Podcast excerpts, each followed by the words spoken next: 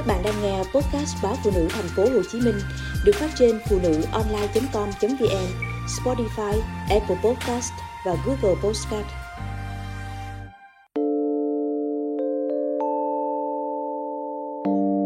Lắng nghe bình yên về.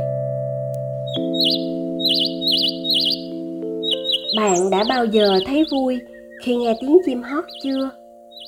Tôi không hỏi dở hơi đâu vì mấy mùa xuân trước, lũ chim cũng rần rần y vậy.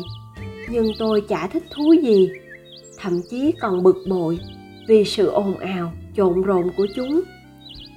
Còn bây giờ thì khác.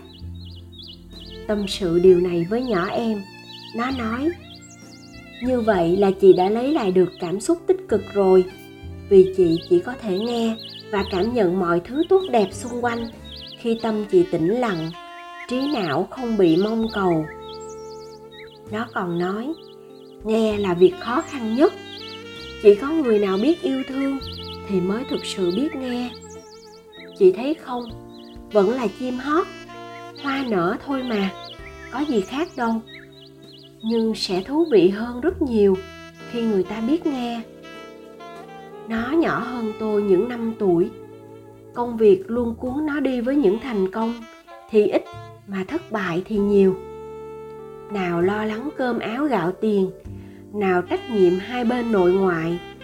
Nhưng chưa bao giờ tôi thấy nó khó chịu hay buồn bực.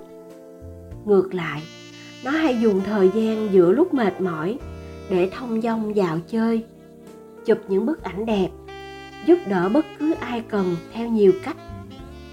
Tôi thật cảm phục khi nó nhìn sự việc bằng cách lắng nghe bản thân lắng nghe mọi người mà không hề đuổi theo một kết quả nào đó.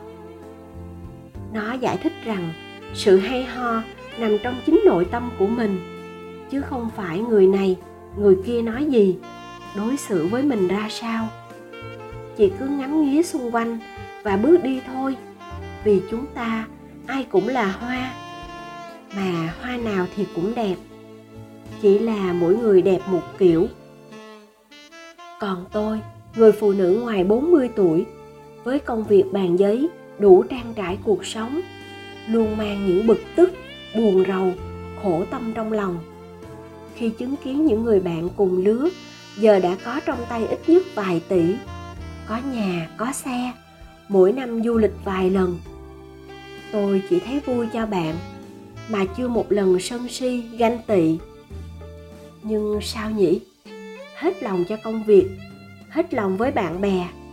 Để rồi hàng đêm lại quay quắt với những lo lắng, dằn vặt. Liệu sau này mình sẽ ra sao nếu không có chút của để dành khi đau ốm? Rồi cha mẹ già, em út khó khăn, mình có gì để giúp họ không? Chưa hết, tôi luôn thấy rùng mình khi nhớ lại không khí những buổi họp ở công ty. Những câu góp ý mang tính xây dựng thì ít chỉ trích thì nhiều, đã khiến tôi sụt ký thê thảm chỉ trong vài tuần. Bao nhiêu phiền muộn trút hết lên gia đình, cha mẹ. Cuộc sống của tôi căng thẳng như dây đàn. Tâm hồn đầy ắp những suy nghĩ tiêu cực, tâm trạng mâu thuẫn quay cuồng. Những lúc đó, tôi chỉ mong được giải thoát. Đến một ngày, tôi nhìn nhỏ em của mình và cuộc sống thảnh thơi, bình an của nó rồi chợt tỉnh ngộ. Thôi, mình là chị, nhưng vẫn phải học em vậy, có sao đâu. Ngoài kia nắng rất vàng, hoa rất đẹp, và tiếng chim hót tưng bừng. Nhiều điều hay ho như vậy, sao mình lại bỏ lỡ? Từ trước mùa xuân, tôi nhất định không đặt ra những câu hỏi cho mình nữa. Không đòi hỏi mọi người sao không hiểu lòng tốt của tôi một cuộc chuyển hóa, một cuộc cách mạng trọn vẹn ngập tràn trong tôi. Là sự thật chứ không hề giả dối.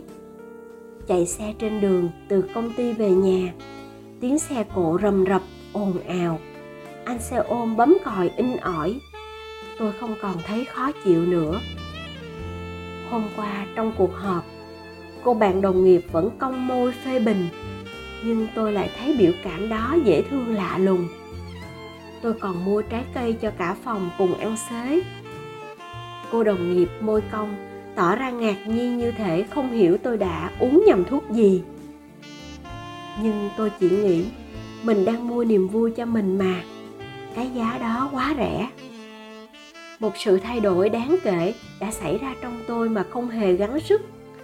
Thành công này chính là bình an. Hôm nay, sách giỏ đi làm lại thấy vui niềm vui của mình, sức khỏe của mình. Chả phải là món quà tặng quý giá nhất dành cho gia đình hay sao? Cần gì phải chờ đến mai kia, mốt nọ? Tối về, tôi lại ngủ thật ngon. Sáng ra lại ngắm hoa nở và giỏng tai nghe chim hót.